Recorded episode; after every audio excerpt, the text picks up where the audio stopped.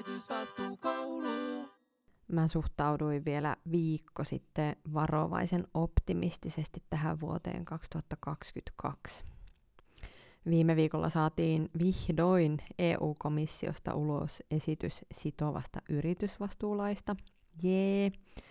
Paitsi että se koskettaa liian pientä osaa yrityksiä, vaan jotain prosenttia Eurooppaa kotipaikkanaan pitävistä yrityksistä ja sitten siinä on muitakin epäkohtia, kuten vaikka, että yritykset voi kuitata huolellisuusvelvoitteen sillä, että ne lisää vastuullisuuteen liittyviä ehtoja ostosopimuksiin ja sitten valvonnan hoitaa joku kolmas osapuoli.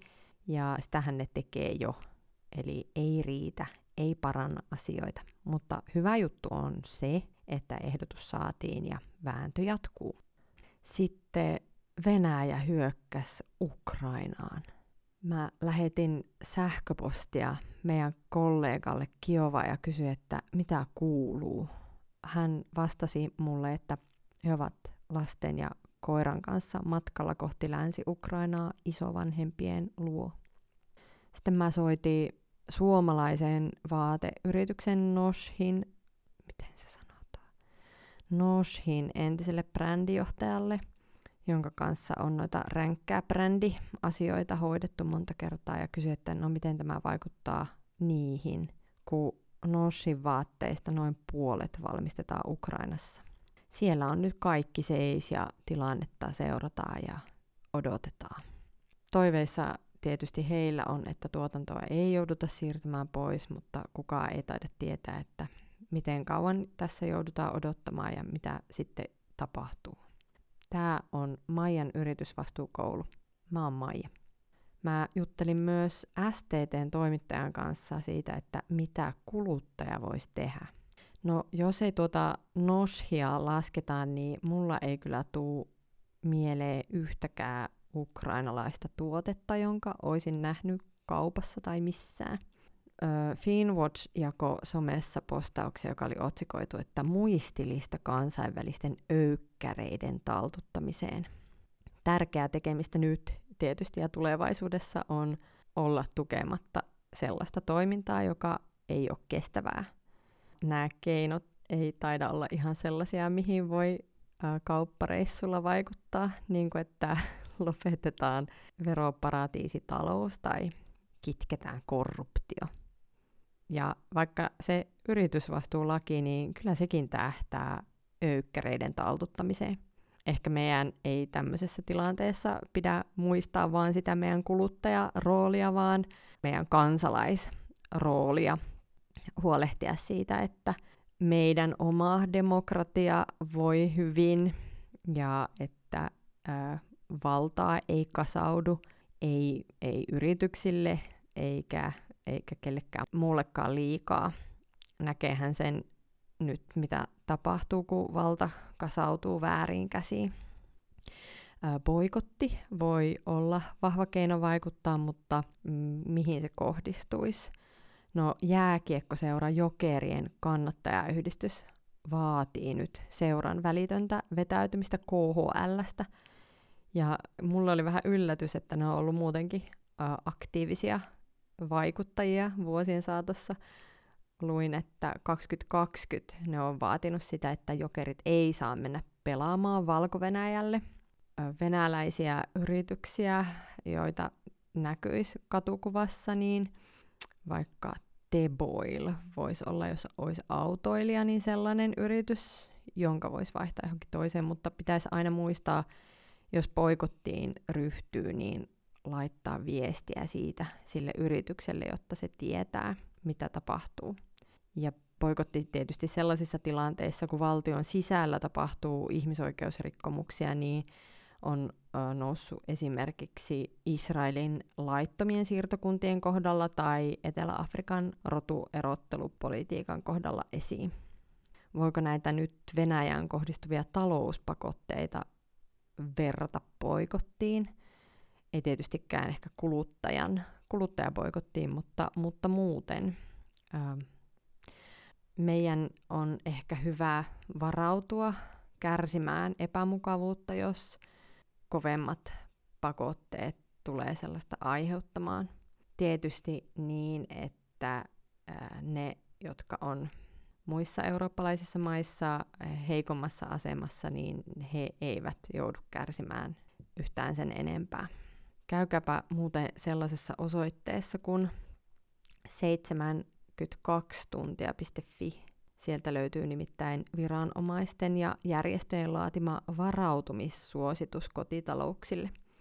Suosituksen mukaan pitäisi kolme päivää olla mahdollista pärjäillä kotosalla, että elintarvikkeita pitäisi olla ja taskulamppuja ja batteriradio jos tulee vaikka joku myrskykin tai sähköt menee tai jotain sellaista. Juttelin myös semmoisten opiskelijoiden kanssa tässä ja kävi ilmi, että Tampereella, missä mä oon joskus aivan, ilmeisesti aivan niin kuin järkyttävän kauan aikaa sitten opiskellut, ei enää opeteta tiedotusoppia, vaan se on nykyään journalistiikkaa ja viestintää. Ja voitte kuvitella, miten hirvittävän vanha olo mulle tuli. Sitten mä muistelin heille vielä sitä, kun mä olin mun ensimmäisessä valmistumisen jälkeisessä työpaikassa opettanut ihmisille Facebookin käyttöä, vaan piti, pidi semmoisia tilaisuuksia, jossa luotiin Facebook-tilejä. Oi, oi, oi. Ah, mutta sitten mä keksin, että jos tämä mun iäikuinen villapaita, jonka mä oon saanut ylioppilaslajaksi 2002, niin on vielä näin hyvässä kunnossa, niin eihän mäkään voi kovin vanha olla. Uh, mutta joo, uh, aina on hyvä miettiä sitä, että minkälaisia ihmisiä ja ihmiskohtaloita meidän uh, arkipäiväisten kulutustuotteiden taakse kätkeytyy ja minkälainen vaikutus meidän valinnoilla on näihin ihmisiin. Mutta siis miksi mä suhtauduin tähän vuoteen jotenkin optimistisesti? Vähänpä tiesin. Mutta viime vuosi tuntui jotenkin kauhean vakavalta.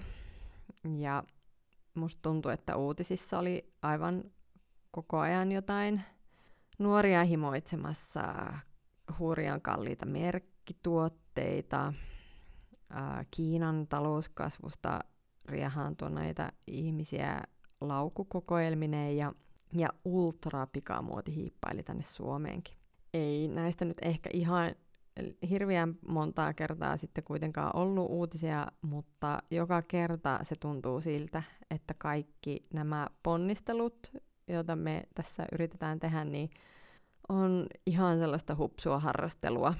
Ja maailman talouden rattaat vaan hotkii kohtuuttomat määrät resursseja ja ihmisiä kitonsa vääjäämättömästi. Tämä työ tuntuu toisinaan sekä lannistavalta että hyödyttömältä. Öö, ja sitten tietysti salaisuus voi olla siinä, että ei pidä pohtia liikaa, vaan porskuttaa vaan menemään. Vai pitääkö sitten kuitenkin niin kuin, tohistaa vähän vähemmän ja miettiä enemmän? Jos jotenkin miettii näitä pikamuoti, pikaruoka, pikaelektroniikka-ilmiöitä, niin se vauhtihan on siinä ongelma ytimessä. Ja kyllähän ihmiset tuntuu olevan aika kiireisiä monesti, niin kuin se Liisa ihme maassa jänis. Voi hyvänen aika, olen myöhässä. Kiire, kiire on jonkin sortin oletusarvo ja kai sitä vähän ihannoidaankin, että tärkeällä ihmisellä lienee kiire. Mä mietin äh, aina lomalta töihin palattuani ää, välillä, lomien välilläkin, että mitä t- järkeä tässä on ja tässä niin työssä ja tässä touhuttamisessa, että muuttuuko asiat ja ää, muuttuuko ne oikeaan suuntaan, muuttuuko maailmanjärjestys ja maailmantalous kestävämmäksi ja sellaiseksi, että rauha on tulevaisuudessa todennäköisempää kuin konfliktit. Mä oon muutenkin välillä vähän hidas ja sitten nämä niin kuin, pikailmiöt niin tuntuu vähän haitallisilta. Ja kyllähän niin kuin Eetin vastuullisuuskissatkin sen sanoo, että ennen kuin alat vinguttaa visaa, laske mielessäsi kymmeneen ja mieti, tarvitsetko todella tämän tuotteen. Se voisi olla 10 sekunnin säännön sijaan 10 päivän sääntö. Siinä ajassa voi ehkä jo unohtaa, että halusi jotain. Mutta jos tämä pikamuoti on paha, niin ultra pikamuoti se vasta paha onkin. Oletteko kuullut siitä? Se on sitä, että vaatteita ja asusteita tehdään ensi alkuun pieniä eriä, sitten niitä markkinoidaan somessa sillä hyvin systemaattisesti, että siellä algoritmit kerää koko ajan tarkkaa dataa siitä, mikä lähtee vetämään, ja sitten sitä tehdään nopeasti lisää. Vielä sitten tietysti paljon kaupallista yhteistyötä. Meidän kollegat Sveitsissä teki yhdestä tämmöisestä maailman suurimmasta ultra-pikamuotifirmasta just tutkimusta, ja meiltäkin on tulossa tässä kevään aikana artikkelia siitä. Näiden vääntöjen parissa on pakko jatkaa, vaikka mikä olisi. Hyviä tekoja tarvitaan. Ja koska tuntuisi tärkeältä voida tehdä jotain, niin kyllä mäkin lahjoitin vähän rahaa punaiselle ristille, jotta ne pystyy antamaan apua sitä tarvitseville Ukrainassa tai muuallakin, ja aion mennä kyllä mielenosoitukseen. Ja aion kuulostella äh, kollegan kuulumisia sieltä Ukrainasta ja seurata, mitä Nosin toiminnassa tapahtuu, mutta ei hylätä muitakaan maailman parannushommia, eihän. Niin kuin vaikka ilmastonmuutosta vastaan toimiminen, ää, energiaan, veteen, puhtaaseen ruokaan ja ympäristöön, ilmastoon liitoksissa olevat konfliktit ei varmasti vähene ää, tulevaisuudessa tai niiden potentiaali ei vähene, jos ei me muuteta nyt asioita. Ja suomalaisten hiilipäästöthän on 10 tonnia keskimäärin vuodessa, ja meidän pitäisi leikata niitä ää, tässä nyt niin kuin lähivuosina neljännekseen. Ja tämä on se niin kuin lempeä skenaario. Vuonna 2050 päästöt saisi olla enää 0,7 tonnia per nenä. Niin tämähän tarkoittaa vähemmän kuluttamista, mutta ei sen tarvitse tarkoittaa surkea ja kamalaa. Se voi tarkoittaa myös hyvää ja antoisaa. Ja jos mietitään, että mitä se vaikuttaa sitten mm, vaikka ihmisiin, jotka on siellä arvoketjujen, tuotantoketjujen alkupäässä, niin sitten on niin kuin nämä vaikka yritysvastuulaki, joka huolehtii toivottavasti sitten siitä, että kun niitä asioita valmistetaan tulevaisuudessa vähemmän, niin ne tehdään kestävämmäksi ja ne tehdään paremmin ja te- tehdään hitaammin ja se pika äh, sana tiputetaan pois kaikista arvoketjuista ja sitten se tarkoittaa parempia työpaikkoja ihmisille, mutta tietysti osa työpaikoista joudutaan myös hyvästelemään ja sitten pitää huolehtia siitä, että ihmiset, jotka siellä tulevat tulevaisuudessa menettämään työpaikkansa, niin heidät huomioidaan näissä, näissä muutoksissa ei se ehkä ihan helppoa, mutta ehkä se kuitenkin on helpompaa kuin sitten, että muutetaan vaan niin kuin kaikki se shoppailumäärä vastuullisemmaksi, niin ei se voi toimia mitenkään. että jos ostaa jotkut vejat joka vuosi tai sitten kerran kahdeksan vuoteen jotkut reepokit, niin ehkä se jälkimmäinen on ainakin sitten vaikka ilmaston näkökulmasta parempi vaan mikä siinä vähemmässä kuluttamisessa on niin vaikea. Mä muistan, kun mä kävin ensimmäisen kerran Helsingin Pasilassa sijaitsevan kauppakeskus Triplan Prismassa. Ää, kävin siellä muuten tänään, voin kertoa sen, ja että siellä ei näkynyt kyllä mitään kriisi, ää, kriisitunnelmaa siellä mainosvalojen kimalluksessa kyllä oli ihan hyvä mieli kaikilla, tai en minä tiedä eihän sitä päälle pää aina tiedä. Siis niin kerran Prismassa mm, minussa aivan sellainen alkukantainen metsästäjäkeräilijä moodi meni päälle, kun minä näin kaikkea kaunista, kirkasta, värikästä ja uutta niin paljon. Ja tämä minun metsästäjäkeräilijä primitiivivaistoni lähestulko kolautti, kolautti kanveesiin kohtuutalouden ystävän minussa ja kahmi syliin kaikkia kodin tarviketta, mutta tokenin ja ostin vaan sen, mitä olin hakemassa, joka taisi olla ää, joku piuha, kän, kännykän piuhaan ö, kännykän laturiin piuha, mm, ja minua muuten ärsyttää ihan sikana, kun ne menee rikki. Ikinä, minusta mikään ei saisi koskaan mennä rikki, mutta kyllä ne menee aina välillä. Niin hirveät kiusaukset oli siellä kaupassa. Niin paljon kaikkea äh, kätevää ja halpaa ja helposti saatavaa oli siinä joka puolella. Minä luin viime kesänä tämmöisen kirjan kuin Esineiden perimmäisestä olemuksesta. Kesälomalla luin, oli mukavaa. Sen on kirjoittanut psykologi Maria Saarenheimo. Siinä pohdittiin, että miten meidän suhde esineisiin ja tavaroihin on niin ristiriitainen, että ne nähdään sekä vihollisina, joista on päästävä eroon, mutta samalla tavaraa tuotetaan ja himoitaan kaiken aikaa lisää – minä aina mietin, kun mediassa on tarinoita ihmisistä, jotka on luopunut kaikesta tavarasta tai niillä on vaatekaapissa vai joku kolme valkoista teepaita, että eikö ne harrasta mitään eräjormailua tai urheilua tai talkoita tai, tai jotakin likaista hommaa vai salaako ne vaan nämä tämmöiset raksavaatteet ja muut rumaat sellainen, sellainenkin ajatus voi herätä, että vaihtaa kaiken ö, vanhan tavaran johonkin uuteen eettisempää. Ja jossain isossa elektroniikassa, niin kuin vaikka pakastimessa, uudempi voi olla parempi, paitsi mun viisas entinen työystäväni Anna Härri kirjoitti pari vuotta sitten meidän blogiin, että uusia pesukoneita markkinoidaan usein energian säästeinä, mutta tutkimuksen mukaan pesukonetta tulisi käyttää vähintään 17 vuotta ennen uuden ostamista, tai siis ennen kuin uuden ostaminen tulee ekologisemmaksi. Vanhassa vara parempi.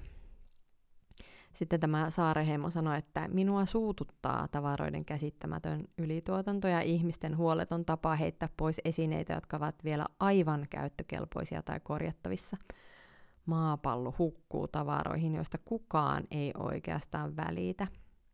Ja sitten vielä tämä minun pikakiire-ajatteluun törmäävä ää, ajatus, että kuulen jatkuvasti ystävien ja tuttavien valittavan aivan tuskastuneena, miten paljon aikaa, miten paljon aikaa kuluu kodin tavaroiden lajitteluun, järjestelyyn, arviointiin ja varastointiin.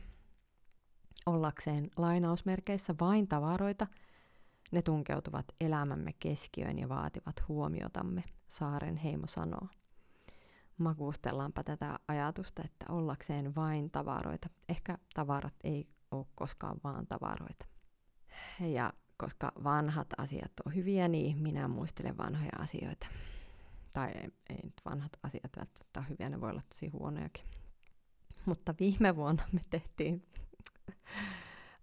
lenkkariränkkäys. Jo tuossa vähän toin vejaa ja reepokkia esille aikaisemmin, niin palataan niihin nyt.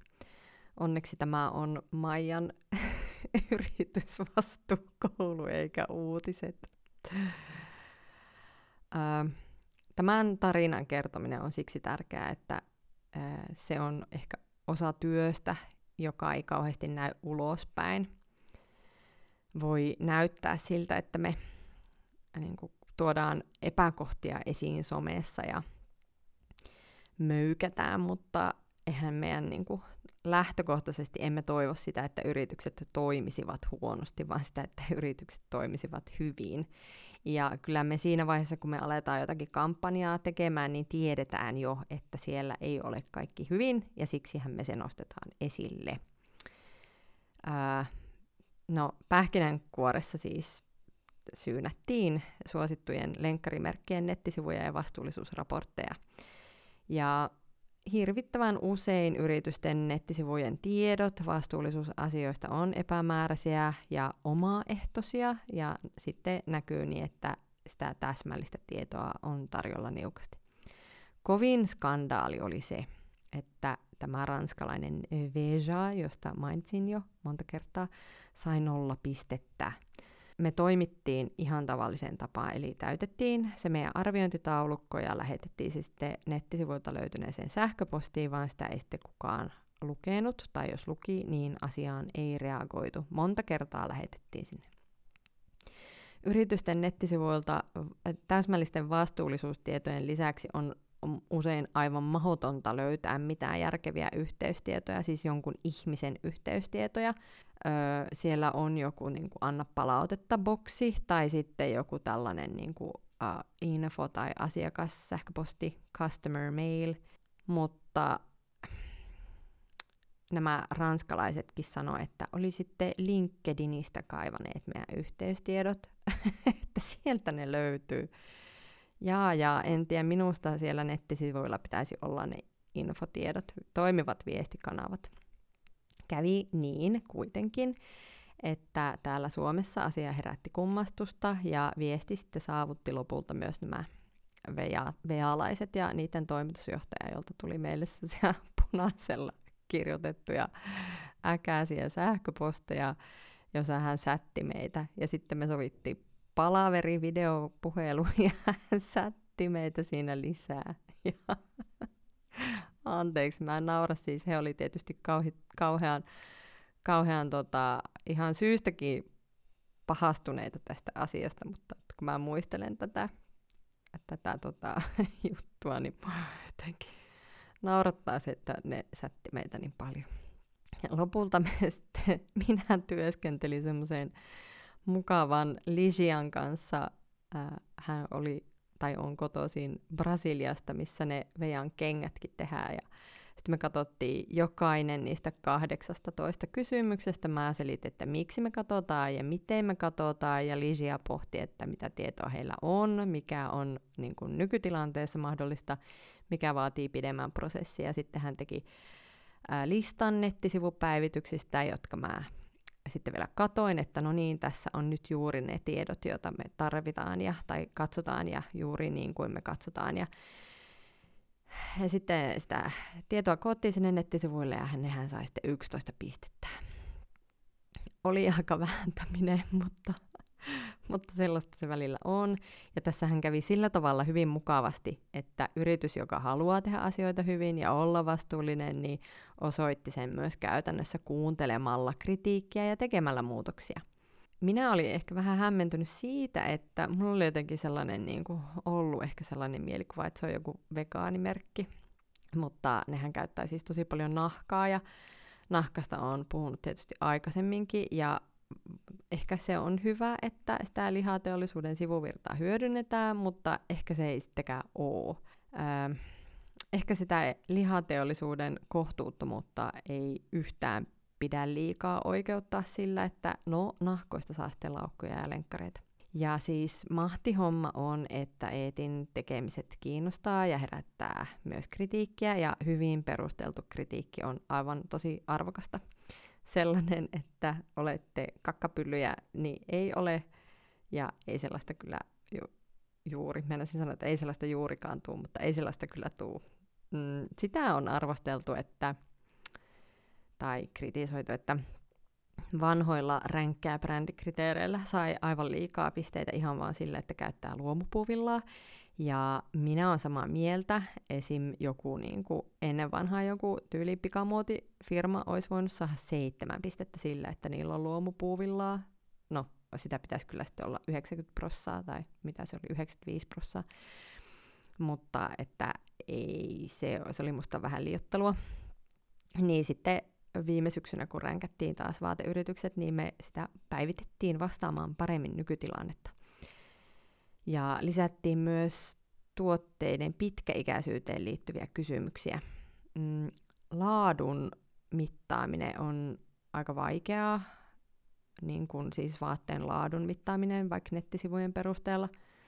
Mutta sitten järkeiltiin, että jos katsoo vaikka tuotetakuuta, korjauspalvelua ja niin edelleen tällaisia niin kuin tuotteen pitkäikäisyyteen liittyviä juttuja, niin sitten voi saada tietoa siitä, että yritys oikeasti haluaa tehdä pitkäikäisiä kestäviä tuotteita, eikä vaan niin kuin dumpata sitä jotain kamaa kuluttajan sitten seuraavaksi dumpattavaksi. Tai siis, että ei semmoista lineaarista, lineaarista vanhaa, vanhaa old school bisnestä, vaan vähän semmoista enemmän kiertotalouden henkistä. Usein palaute liittyy siihen, että millä oikeudella me määritellään se, mitä vastuullisuus on. Ja en, en mä nyt oikein tiedä, että ei me ehkä sitä millään oikeudella määritelläkään, vaan nojataan tosi paljon tällaisiin niin kuin kansainvälisiin normeihin, raameihin, ilon, kansainvälisen työjärjestön sopimukset, YK on yrityksiä ja ihmisoikeuksia ohjaavat periaatteet, eli se, mihin se, mihin se yritysvastuulaki tulee rakentumaan. Ja YK on lasten oikeuksien sopimus, ympäristö- ja ilmastosopimukset, ja ei, eihän nämä ole mitään meidän, meidän keksimiä tai meidän mielipiteitä. Miksi me tehdään noita ränkkäyksiä, niin ehkä ensisijaisesti siksi, että me halutaan ensinnäkin tarjota meidän vapaaehtoisille mahdollisuus tulla mukaan tekemään niitä. Ei aina, mutta useimmiten. Sitten me halutaan nostaa asioita keskusteluun, eli sitä vastuullisuutta ja vastuullisuusviestintää, että miten sitä pitäisi puhua. Sitten me halutaan herätellä kuluttajia ja niitä yrityksiä, ja sitten aina, aina, aina loppuviimeksi ää, pyritään muuttaa normeja ja lakeja. Mä luen parhaillaan lukupiirissä Elävä talous nimistä kirjaa ja siinä mietitään, miten me voidaan tehdä talous kestävämmäksi. Siinä oli hyvä viisaus, että on väärin yrittää ratkoa maailmanlaajuisia ongelmia olettamalla, että sama toimintamalli sopii kaikille ja kaikkialla. Mutta tietysti lähtisin siitä, että tämmöiset niin vaikka ihmisoikeudet, niin kyllä ne on samat kaikille ja kaikkialla. Paitsi pesukoneista myös ilmeisesti lenkkareista mulla tulee mieleen mun ystäväni Anna. Tai ehkä tällaisina aikoina ystävät tulee mieleen tavallista helpommin. Toivoisin, että tavallisestikin tulisivat mieleen helposti. No Annalla oli maailman käytetyimmät ja ää, ilmastointiteipillä monta kertaa korjatut juoksulenkkarit. Sitä alkuperäistä merkkiä saattavaa arvutella, ne oli niin tohjona. Ja minä sanoin Annalle varmaan kahdesti, että hei, osta uudet. Mä annan sulle luvan, osta uudet.